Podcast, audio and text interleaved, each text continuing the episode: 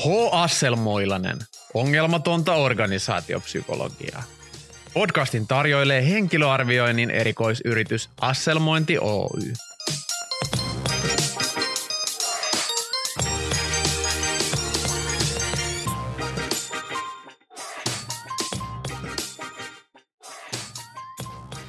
Miten valmistaudutaan asselmointiin tai henkilöarviointiin?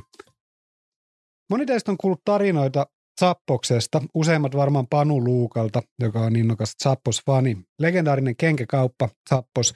Ja sinne tuli, ehkä tulee vieläkin paljon hakemuksia ja tietysti nyt pitää myöskin valita niistä ne oikeat ihmiset, oikeat työntekijät heille. Osa niistä ihmisistä tulee lentokoneella Zappokselle. Lentokoneelta tietysti ne viedään sinne Zappoksen konttorille haastatteluun ja siinä on aina se sama autokuljettaja, näin tarina kertoo. Ja se autokuljettaja väijyy niitä ihmisiä.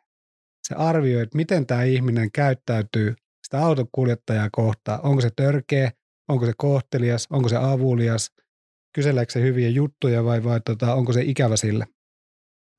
Ja Zappoksella on semmoinen periaate, että jos kukaan on yhtäänkään ikävä autokuljettajan mielestä, sitä ei rekrytoida. Aika moni meistä, jotka menee sinne henkilöarviointiin, osaa olla sille henkilöarviointikonsultille ystävällinen. Mutta kuinka moni muistaa olla ystävällinen aulavahdille? Kuinka moni muistaa sanoa sille respan henkilölle päivää ja olla sille kiva? Voi olla, että joissain kohtaa se respan henkilökin kertoo arviointikonsultille, että minkälainen tyyppi toi on. Tänään me puhutaan siitä, miten voit valmistautua asselmointiin.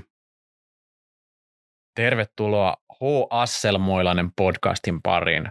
Täällä studiossa organisaatiopsykologisia kierrepalloja tänään vastaanottaa organisaatiopsykologit Juho ja Matti.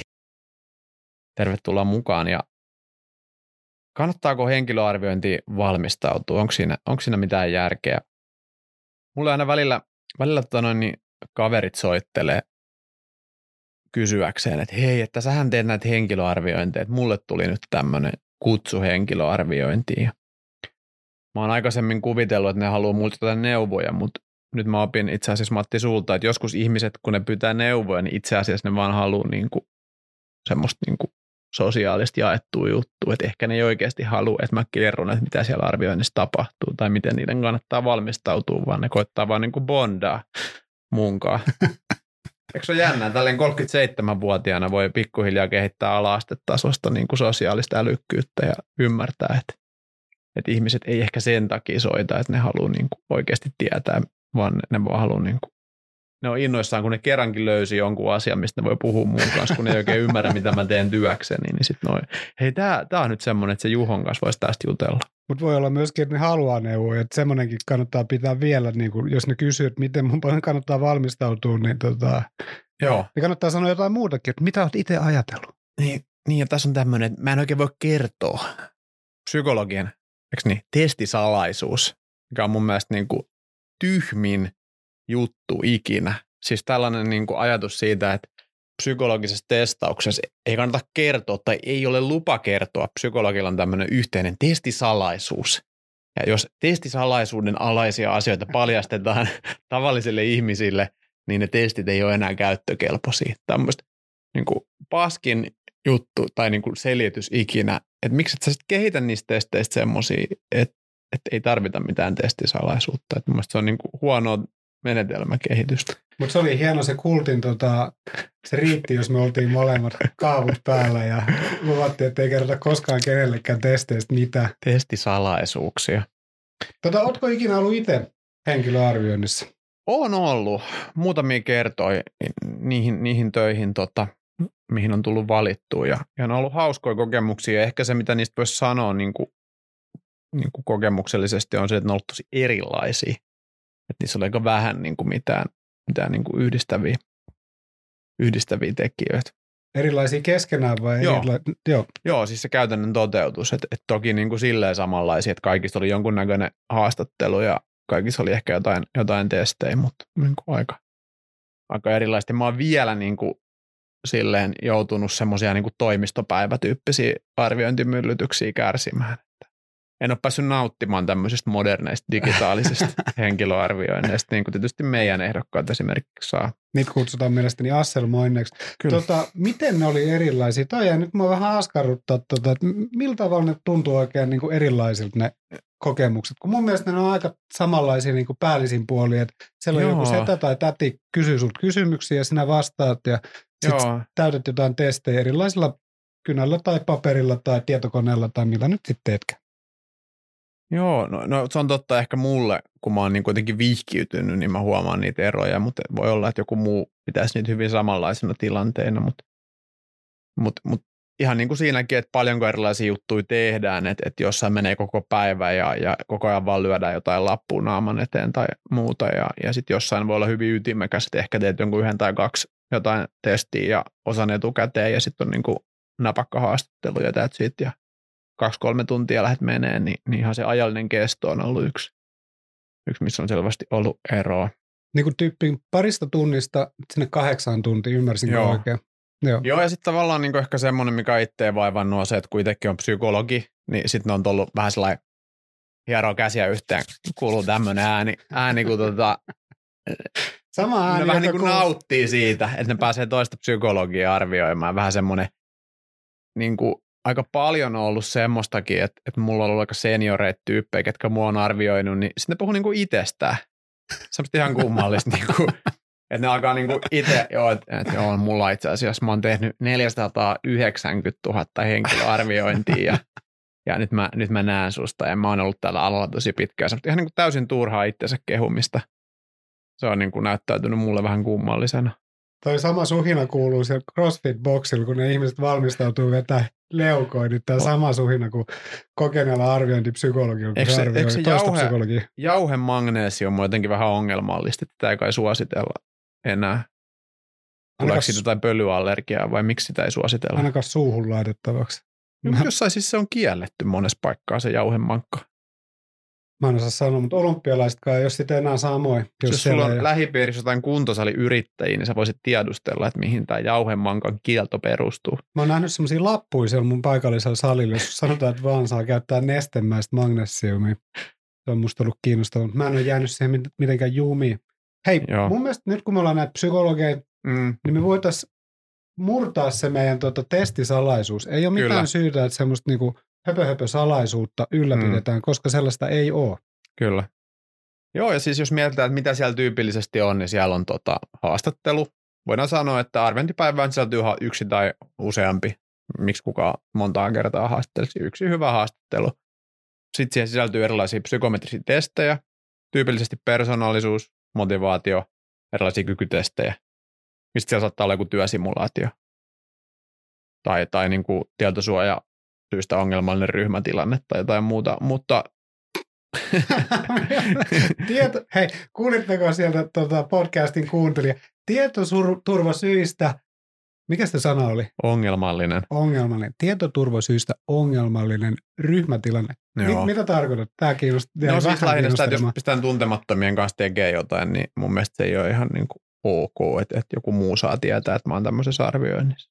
Okei, eli niin kuin haastavaa tietoturva mielessä on se, että siellä on sinä ja sun pomo ja teidän molempien naapuri tekemässä sitä samaa kaupunkisuunnittelutehtävää. No se hiukan, kyseenalaista. Ja vaikka sä heitit niin kuin hienon ja ansiokkaan zappos esimerkin tuohon alkuun, niin mun mielestä myös tämmöiset niin kuin respan henkilön kommentit ja muut tämmöiset niin kuin kriteerivaliditeettiltään aika kyseenalaiset menetelmät, niin mä en ehkä niihin perustaisi sitä juttua. Mutta niin tavallaan se, että kaikki mitä sen päivän aikana tapahtuu, niin mun mielestä ei ole mitään syytä, miksei sitä voisi niin melko yksityiskohtaisellakin tavalla kertoa jo etukäteen. Ihan vaan tiedoksi, että jos haluat tietää, niin se on suurin piirtein tämmöinen se meidän arviointi. Niin, ja sähän kerroit, että se haastattelutestejä kestää 3-8 tuntia ja tietoturvahaasteinen ryhmätilanne jossain kohti. Minkälaisia ne haastattelut, punnertaan vähän niitä eteenpäin. Mitä haastattelussa tapahtuu? No se vähän riippuu kans, miten se homma on organisoitu, mutta siis yleensähän sillä psykologilla tai jollain muulla arviointihepelillä, niin silloin jo käytettävissään sun niitä testituloksia. Ja osittain se on varmasti muodostanut susta tämän hypoteesin etukäteen, ja se haluaa vähän niin kuin haastattelun avulla validoida, että onko tämä henkilö samanlainen myös niin kuin haastateltuna kuin millainen kuva testitulosten perusteella syntyy. Se on varmaan yksi. Ja sitten siinä on aika paljon eroja, että joskus jossain headhunterifirmoja arvioinneissa voidaan käydä aika paljonkin henkilön niin kuin työhistoriaa läpi. Ja sitten jos tehdään niin kuin niin sanotusti kompetenssipohjaisemmin tätä arviointihommaa, niin voi olla hyvinkin, että ei juurikaan käydä niin kuin mitään niin kuin CV-haastattelutyyppistä. Et siinä kanssa näkyy vähän semmoinen taiteilijan vapaus, että se, että jos joku konsultti itse on sitä mieltä, että se CVn läpikäynti on tärkeää, niin sittenhän se harrastaa sitä. Ja sitten on taas enemmän tämmöisiä niin kuin psykometrisistä lähtökohdista arviointia tekeviä, enemmän niin kuin niihin testeihin uskovia ihmisiä, jotka käyttää sitä haastattelua lähinnä niiden testitulosten niin kuin validointiin. Siinä on aika paljon myöskin eroja. Haastatteluja on niin kuin hyviä ja huonoja. Huonot haastattelut on mun mielestä sellaisia, joissa seniorikonsultti kertoo sen omasta erinomaisuudestaan sinulle, haastattelijalle. tai sitten kyselee sinulta sellaisia, niin kuin kenenkäs poikia työootte, niin tyyppisiä kysymyksiä. Niin, ja tämä mustenläiskätesti nyt antaisi ymmärtää, että olet lesbo, että miten tämä näyttäytyy sun elämässä. Me jutellaan näistä tämmöisistä erilaisista menetelmistä ihan kohta, mutta ei vielä. Ja sitten hyviä haastatteluja on mun mielestä sellaiset, eikä pelkästään mun mielestä, vaan 100 vuoden niin kuin tutkimuksenkin mielestä, jotka on strukturoituja ja yleensä perustuu joihinkin kompetensseihin. Ne voi olla vähän semmoisia tympeitä, että kerro esimerkki tilanteesta, kun viimeksi pidit jollekin ryhmälle esityksen. Mitä tapahtui, miten se meni, miten olit valmistautunut. Että haetaan ikään kuin niitä esimerkkejä sieltä historiasta, eikä vaan yritetä niin kuin kaivella semmoisia yleisluontoisia asioita ja viihdyttää sitä toista. Joo. Hyviä ja huonoja haastatteluja. On. Ja joskus siellä voi olla vähän semmoista, niin kuin, en tiedä, mutta olen kuullut varmaa tietoa, että vähän semmoista niin kuin paineen laittamista. Meillekin tuli eilen just yksi tilaus, missä asiakas laittoi, että pistäkää kovaan paineeseen ne pojat, kattokaa murtuuko ne. Niin, ei olla pistämässä. Niin, se on vähän niin kuin henkilökohtaisesti en oikein diikkaile sitä. Ja sitten jotenkin se, että joku koettaa murtaa ihmistä, niin se ei kuulosta ihan niin kuin järkevältä toiminnalta. Siellä meidän vihkitilaisuudessa Psykologiliiton järjestämässä tapahtumassa, jos oltiin huput päässä, niin siellä kiellettiin tämmöinen niin kuin ihmisten epämukaviin paikkoihin laittaminen ja murtaminen. Kyllä. Mutta huomaatko jostain, jos se ihminen valehtelee haastattelussa? Ootko niinku psykologina semmoinen kävelevä valheenpaljastuskone? En, enkä muutenkaan tiedä, mitä ihmiset ajattelee. Ihmiset on keskimäärin tosi huonoja havaitsemaan valehtelua. Ja oikeastaan ainoa tapa, millä valehtelusta saa kiinni, on se, että tarkistaa ne faktat jostain riippumattomasta tietolähteestä. Mulle ei ole opetettu valheiden tunnistamista, ja mun käsittääkseni se ei oikein ole mahdollista. Kiusallista. Siellä psykologikoulussa jätettiin sekin kurssi välistä. Joo. No kerrot päästiin niistä haastatteluista ja niistä, niin puhutaan niistä testeistä. Minkälaisia, tai mä voin kertoa minkälaisia testejä siellä on. Siellä on useasti kykytestejä, mitataan jotain kyvykkyyden osa-aluetta.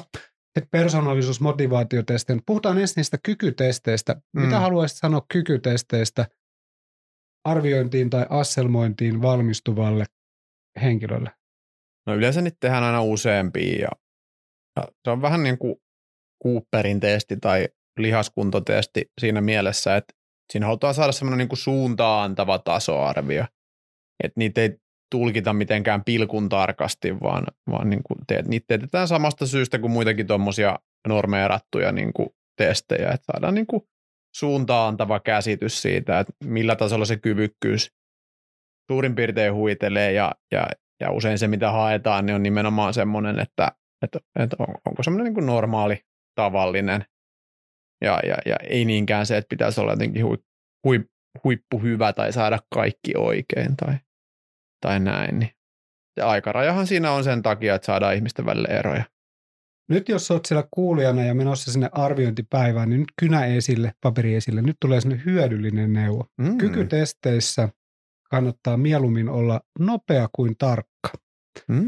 Useimmissa kykytesteissä et saa virhepisteitä siitä, että sä vastaat väärin. Joissain saat, mutta todella harvassa saat merkittävästi. Et kannattaa yleensä arvata.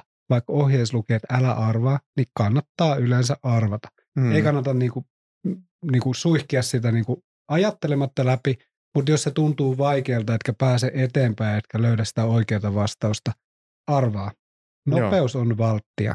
Kyllä.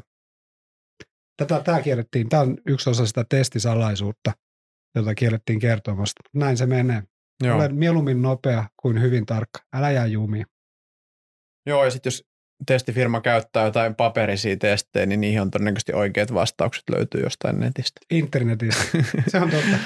Kannattaa googlata Ravens Matrices. Ja sieltä löytyy... Advanced Matrices, part 2. Correct answers. Joo. Sitten kirjoitat sen tuohon kämmen selkään mustekynällä. Joo. Tai ehkä kannattaa käsi varteen, niin se ei näe se aulavahti. Että mulla on tästä hauska esimerkkitarina, mikä osoittaa myös, että kuinka ehkä rigideit psykologikonsultit on. Mä hain henkilöarviointifirmaan töihin, sitten mut lännetettiin Ruotsiin asti henkilöarviointi lentokoneella. Samoin kuin että Sappoksen tyypit, niin Juho Toivola lännetettiin Tukholmaan asti. Oliko autonkuljettaja? Ei ollut. Jouduin ottaan Arlanda Expressin ja sitten itse asiassa se konttori oli siinä niin kuin Arlanda Expressin Tukholman päädyn niin ihan aseman vieressä. Et ei tarvinnut mitään automatkoja tehdä, mutta oli nice. Ja siellä sitten oli ex-McKinsey taustainen henkilöarviointikonsultti, joka sitten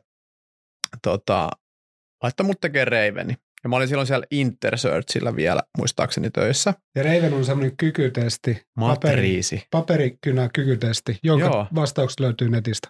Ja siinä on, muistaakseni se on niin, että siinä on, olisiko 40 minuuttia aikaa ja 40 tehtävää.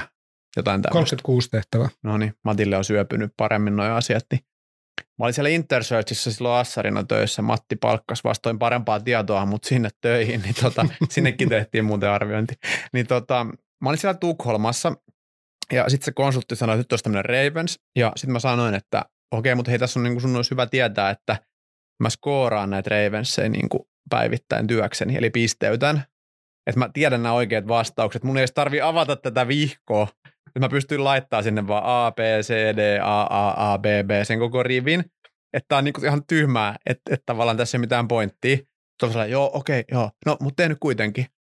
Sitten mä tein sen, katoin, joo, on tämä sama vihko, sitten mä vaan kun mä muistin sen ulkoa, kun mä skooraan sitä joka päivä AABB, AAABB, ja sitten mä painoin sitä kelloa, ja sitten tuli, että teetpä nopeasti. Sitten mä, että joo, kun mä sanoin sulle, että mä niinku skooraan tätä työkseni, ja sitten se meni jonnekin, sitten se tuli vielä sieltä, joo, nyt skoorannut tämän, ja tää on ihan uskomatonta, että sä sait kaikki oikeet, kukaan ei ole ikinä saanut, että sulla on ihan mahtava kyvykkyys. Sitten mä sanoin sille, että minä skooraan tätä testiä työkseni.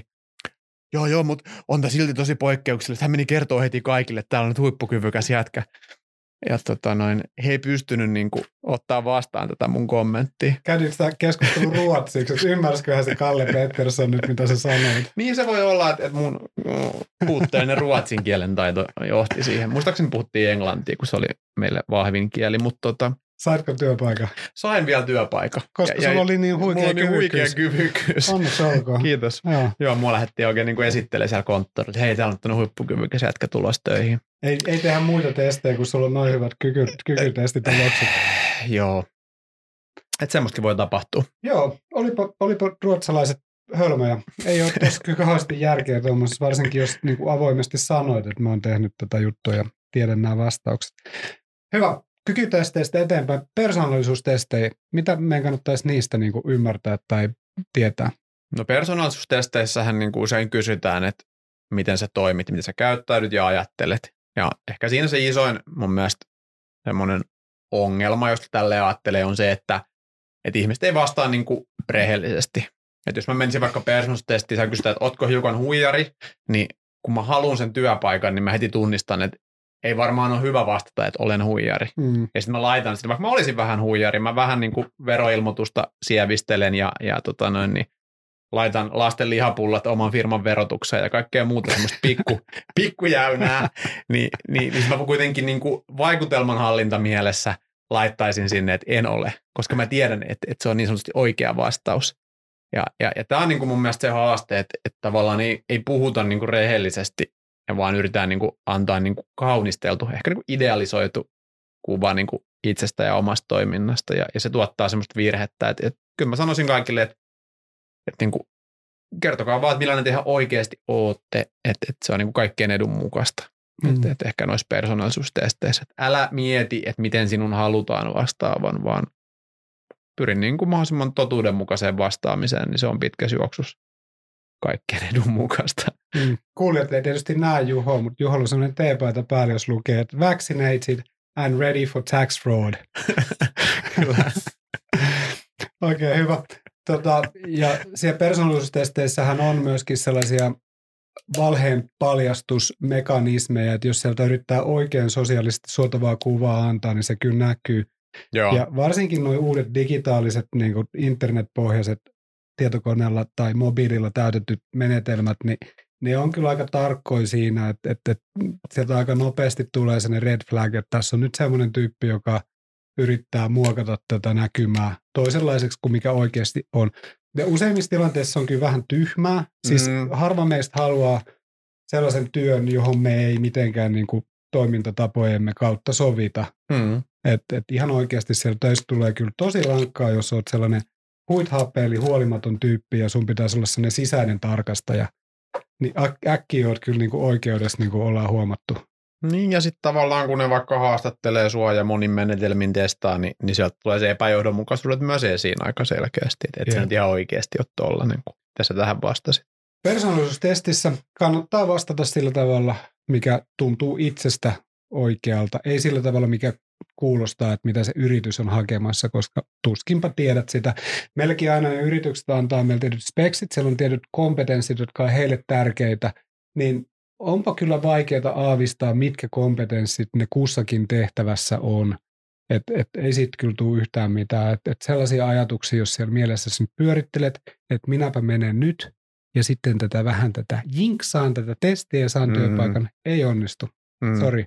Et parempi vihje oli se, että teet nopeasti ja huolimattomasti ne kykytestit, kuin se, että yrität kusettaa siinä persoonallisuustestissä. Ei onnistu. Kyllä näin on.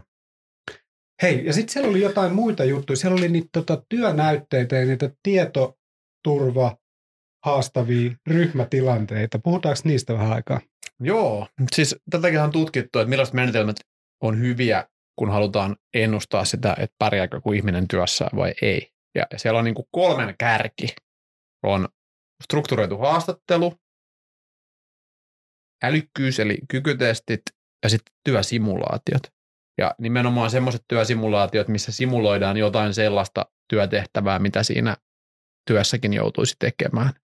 Et jos työ on esimerkiksi kivenpyörittäjän kyläelokuvassa, oli semmoisia kivenpyörittäjiä. Jos sun työ on kivenpyörittämistä, niin semmoisella kivenpyöritystestillä olisi aika hyvä ennustevaliteetti siihen työmenestykseen. Mahtavaa. Ja niin kuin asiantuntijatyössäkin on aika usein löydettävissä tällaisia, että on niin kuin mietitty, että mitä tässä työssä oikeasti niin kuin maanantai-aamuisin joutuu tekemään, ja sitten ikään kuin luodaan semmoinen samanlainen tilanne. Ne on hyviä, niillä on kova ennustearvo. Sen sijaan se, millä ei ole hyvä ennustearvo, ja mitä mun mielestä kannattaisi välttää, on semmoiset yleiset simulaatiot. Tiedätkö semmoisia, että meillä on tämmöinen joku vakio, mikä me teetetään kaikille. Niin niillä on huonompi ennustearvo, ja se on lähinnä ehkä vähän myöskin semmoista niin kuin tietyllä tavalla laiskuutta, että sehän on hirveän työlästä keksii joka keissiin uusi työsimulaatio, niin sitten on helpompi ottaa jostain simulaatiopankista joku semmoinen geneerinen, olet projektipäällikkö Seppo, tänään on ensimmäinen työpäiväsi. Seppo, tulee nyt aika paljon hommia, sinulla on 90 minuuttia aikaa, koita selvitä. Ei ole hirveän relevantteja. Mulla oli töissä semmoinen aikakausi, kun mä lentelin tuolla ympäri maailmaa arvioimassa ihmisistä. Mä olin Kanadassa arvioimassa jotain myyntityyppejä ja meillä oli semmoinen mainio työsimulaatio keksitty, että myyntityyppi soittaa semmoisella lankapuhelimella, mun lankapuhelimella, kun mä oon toisessa huoneessa ja sanoi, että hyvää päivää, täällä myyntimies, että nyt olisi yritä myydä tätä, tuoda teille. Ei ollut myy tätä kynää sinulle, vai jotain monimutkaisempaa. Ja sitten mä olin siellä toisessa päässä kiireisenä formulafanina. Sanoin, nyt Kimi Räikkönen on juuri lähdössä, että en ehdi puhumaan. Löysin puhelimen kiinni ja mitattiin, että kuinka monta kertaa se soittaa takaisin se tyyppi mun puhelimeen. Se oli mahtava työsimulaatio. Mä muistan, siellä oli yksi kundi, joka se käytti yli tunnin aikaa kertoakseen, että miksi hän ei halua ottaa osaa tämmöiseen henkilöarviointiin. Ja sitten lopuksi se lähti pois siitä tilanteesta ja sanoi, että mä voin käydä tästä kiitokseksi hakea sulle tuommoisen lounasleivän, kun sulla ei ollut aikaa itse mennä lounaalle. Ei me sitä kaverista koskaan arvioitu. Ja... Oliko se leipä hyvä? Mitä siinä oli täytteenä? No, se oli sellainen, BLT-leipä. Kyllä se oli ihan hyvä. Siinä oli bacon, lettuce, tomato. Joo, se oli mun mielestä semmoista mä pyysin. Ja kävi siellä paikallisesta Toronton food courtista hakemassa semmoisen. No joo, hankalia tuommoiset englanninkieliset abbreviaatiot. Matti oppi muun muassa tänään 44-vuotissynttärin kunniaksi, että mistä WC on lyhenne. What a closet. What a closet. What a closet. Eli mikä klosetti. Joo. Joo, tässä oppii. Mutta siis kaikille kavereille, jotka soittaa mulla aina iltaisin, että mä oon huomenna menossa arviointiin että mitä mun pitäisi nyt niinku valmistautuu, niin ensinnäkin älkää soittako, ja sitten toiseksi niin nukkukaa hyvät työunet, älkää menkö kännissä, ja kuunnelkaa tarkkaan, mitä teitä pyydetään tekemään, ja sitten tehkää täsmälleen ja vain se, mitä teitä pyydetään tekemään, ja älkää niinku tulkitko, älkää lähtekö miettimään, että mitäköhän tässä haetaan, älkääkä niinku luulko tietävänne. Se on ihan turhaa niin kuin aivoenergian käyttöä. Se on niin kuin, vähän niin kuin kertausharjoituksiin meneminen aikuisena ihmisenä. Että se on semmoinen niin kuin rentouttava paikka, että kerrankin mun ei tarvitse niin kuin yhtään vastata mistään. Mä vaan menen sinne ja mä teen mitä käsketään. Niin sama juttu. Kertausharjoitukset, henkilöarviointi, sama mindsetti. Ja Juha on yrittänyt sanoa, että seuratkaa ohjeita ja kykytesteissä olkaa mieluummin nopeita kuin huolellisia persoonallisuustesteissä. Joo. Mikä itsenä. Hei, me luvattiin puhua niistä projektiivisista testeistä. Joo. Mitäs me halutaan sanoa projektiivisista testeistä? Henkilöarviointi yhteydessä. Tavalliset kuolevaista he eivät välttämättä tiedä, mikä on projektiivinen testi, niin kerrottakoon nyt siis se, että projektiiviset testit, ehkä ne kaksi yleisintä, mihin törmää on Vartsu ja Roo, eli Warteck-Zeichentest ja Rorschach Comprehensive System, eli musteläiskätesti, missä sulle näytetään musteläiskiä ja kysellään, mitä tästä tulee mieleen, mitä tässä kuvassa tapahtuu. Tai sitten se Vartsu on semmoinen, missä on 8 laatikkoa ja sinne pitää sitten niinku tyhjiin tai osittain täytettyihin ruutuihin piirtää jotain piirroksia aikarajallisesti ja ehkä useammankin kerran. Ja nämä on vähän semmoista niinku psykologien noituutta. Et on osa psykologeista, jotka on sitä mieltä, että nämä on oikeasti ihan niinku tieteellisesti valideja juttuja ja näistä selviää niin tämmöisiä piileviä asioita ihmisistä. Ja ehkä tänä päivänä isompi joukko psykologeista on sitä mieltä, että nämä on niin kuin keskimäärin aika huuhaata. Et ei ole mitään tieteellistä, ainakaan luotettavaa tutkimusta, joka osoittaisi, että tämmöisillä menetelmillä on mitään ennustearvoa. Tämä on niin kuin kiinnostava ilmiö, mutta siis mun mielestä ne ei ole ihan laillisiakaan, että laissakin lukee, että työstäjän pitää käyttää asianmukaisia menetelmiä ja mun käsityksen mukaan näin on. Tämä on vähän samanlaista kuin niinku grafologia. Pyydettäisiin sua niinku kirjoittaa kuulakärkikynällä paperia ja sitten käsialan perusteella vedettäisiin jotain tulkintoja siitä, että onko se hyvä tilintarkastaja. Joo, ne on kehitetty alun perin niinku mielenterveysongelmia havainnointiin ja mulla on semmoinen synkkä historia urheilupsykologina ja mä kävin tuolla jalkapallomaajoukkueen pikkuhuhkajien kanssa ympäri Eurooppaa ja UEFA piti semmoisen tiedotustilaisuuden, että teillä on tämmöinen nappi, josta voitte painaa silloin, kun näette pelimanipulointia. Että joku vedon välittäjä yrittää tulla fiksauttaa pelejä, niin tämä on tämmöinen salainen nappi. Sitä voitte painaa. Missä se nappi sijaitsee? Omassa puhelimessa, matkapuhelimessa. Niin samanlainen nappi pitäisi myös Psykologiliiton laittaa jokaisen testattavan puhelimeen. Että sitä voi painaa, jos näkee tämmöisen projektiivisen testin, ja sitten Psykologiliitossa tulee sinne hälytys, että nyt käytetään testiä väärin ja väärään tarkoitukseen. Ja olisi ihan kiinnostavaa kyllä kuulla niiden ihmisten, jotka niitä käyttää, jos sellaisia vielä on, psykologinoitia, niin kertovaa, että mistä syystä sellaisia käytetään. Kyllä niitä on, ja tänäkin päivänä paljon vielä henkilöarvioinneissa. Musteläiskiä ja piirustustestejä käytetään ja valitettavasti, mä sanon nyt ihan suoraan oman mielipiteeni, kun saan sanoa, kun mä oon maksanut tästä podcastista. Niin, musta on niin kuin surullista, että kun tää on siirtynyt perimätietona eläköityviltä psykologilta ihan parikymppisille niin kuin alle 30-sille tyypeille, jotka nyt sitten nuoruuden innolla pahtaa tuolla henkilöarviointeja, niin ne käyttää edelleen näitä samoja joskus maailmansotien aikaan jonkun huurupäisen niin kuin saksalaisen keksimiä niin kuin juttuja. Tämä on ikävää. Tämä on vähän niin kuin psykologikunnalle samanlainen ongelma kuin mikä lääkärikunnalle on nämä homeopatialla flirttailijat. Että semmoisia lääkäreitä on, ketkä niin kuin määrää jotain niin kuin luontaishoitoja, niin psykologikunnassa on vähän samanlainen ongelma, että tämä on tämmöinen psykologikunnan niin kuin kiusallinen osajoukko, nämä projektiiviset testaajat, koska ne on niin iso joukko, että psykologiliitto ei voi sanoa, että olette ihan niin kuin idiootteja, koska niitä on niin paljon, niin se olisi niin kuin ammatillinen itsemurha, mutta enemmistö kuitenkin on sitä mieltä, että tämä on ihan pelleily. No niin, kiitos. Hieno kommentti, Juho. Suurin osa meidän kuulijoista on psykologeja. Ja nyt suurin osa meidän kuulijoista hävisi, että sinä kuulija, joka vielä siellä oot, niin teet meille palveluksen, jos kerrot kavereille, että tämmöinen podcast on, koska nyt ilmeisesti tarvitaan uusia kuulijoita, kun oltiin hieman turhaan raikkaan rehellisiä. Joo, mutta on ehkä jotain muitakin jaksoja vielä. Kuunnelkaa niitä. Joo, ja